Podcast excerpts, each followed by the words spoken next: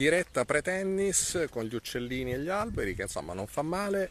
Allora, eh, i problemi psicologici o le malattie psicologiche sono estremizzazioni di un continuum, cioè siamo tutti un po' narcisisti e c'è chi è più narcisista, ma in qualche modo il narcisismo è un tratto normale, siamo tutti un po' depressi e poi c'è chi è molto depresso, che è, come dire, è l'estremizzazione di un tratto normale, siamo tutti un po' ossessivi, controlliamo e poi c'è chi lo è molto e quindi c'è un po' di problemi e stiamo parlando dell'ipotesi del continuum, cioè la sofferenza psicologica è semplicemente l'estremizzazione di tratti che sono comuni a tutta quanta la popolazione o sono in qualche modo delle entità specifiche che, come dire, vanno poi a caratterizzare la disfunzione di quella persona.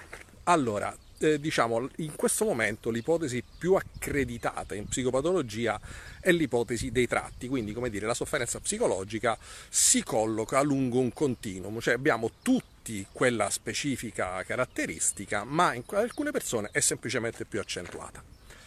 Eh, tutta la mia professione, tutta quanta la mia, il mio approccio scientifico è stato basato sull'altro approccio, ovvero esistono discontinuità. Mi spiego.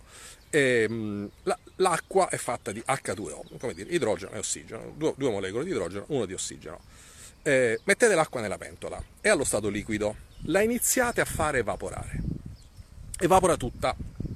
L'acqua, la quantità di acqua è sempre la stessa, ma fino a che l'acqua bolle inizia a bollire, la maggior parte dell'acqua è nella pentola, e, ehm, come dire, ci fate la pasta. Se l'acqua evapora completamente e il vapore si spanne nella stanza, l'acqua è sempre la stessa, le molecole sono sempre la stessa, ma non ci cuocete la pasta.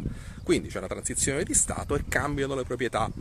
Con l'acqua ghiacciata, l'acqua è sempre H2O, ma con l'acqua ghiacciata ci fate gli glue, cioè gli eschimesi non è che fanno l'igloo per, per gli eschimesi, come dire, il fatto che l'acqua ghiacci ha un'estrema importanza perché gli permette di costruire case o barriere o via dicendo.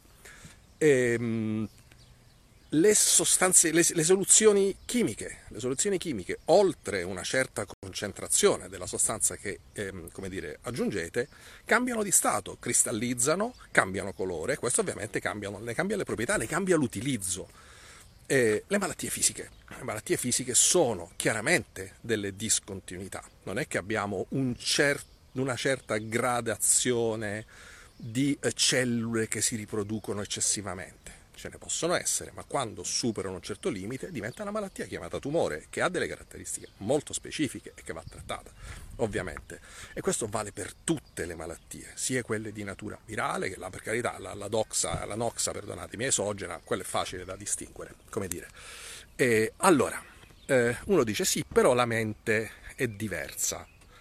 La mente è diversa per carità, ma se noi rifiutiamo l'ipotesi che la mente si basi su un, su un substrato fisico, chimico e biologico, implicitamente, che quindi abbia delle proprietà uniche, cioè è l'unico elemento esistente in natura che si muova secondo solo un continuum, in cui il concetto di discontinuità non è pensabile. Ecco, sarebbe un'eccezione e secondo me ci obbligherebbe a un'ipotesi dualistica, ovvero che il corpo e la mente, ovvero l'anima, sono entità separate, quindi torniamo a Cartesio e diventa metafisica.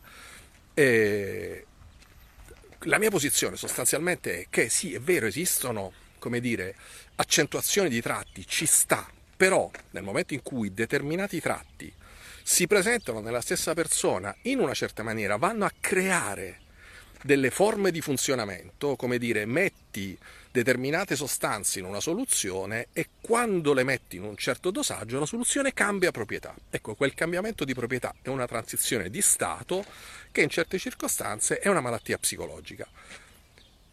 Tutti quanti hanno un certo grado di narcisismo, misurabile attraverso degli strumenti. Sì, ma il disturbo narcisistico di personalità, faccio un esempio che mi è molto semplice, quello che studio di più, è dato da una serie di caratteristiche che si intrecciano fra di loro e formano dei circuiti di automantenimento. Quel circuito di mantenimento è una discontinuità, cioè quel narcisista con quella caratteristica non ha non è più simile a una persona che ha un pochino, un pochino tanto, un pochino assai di narcisismo. È una malattia vera e propria. E, ehm, E non c'è niente di male, perché qui c'è il discorso che avevo trattato nell'altro video, cioè definire una malattia significa definire una malattia, qualcosa che serve, un concetto che ci serve per capire i meccanismi e per capire dove intervenire. Il problema dell'etichetta riguarda lo stigma, ovvero dire che malattia uguale male. Questa non è un'operazione diagnostica.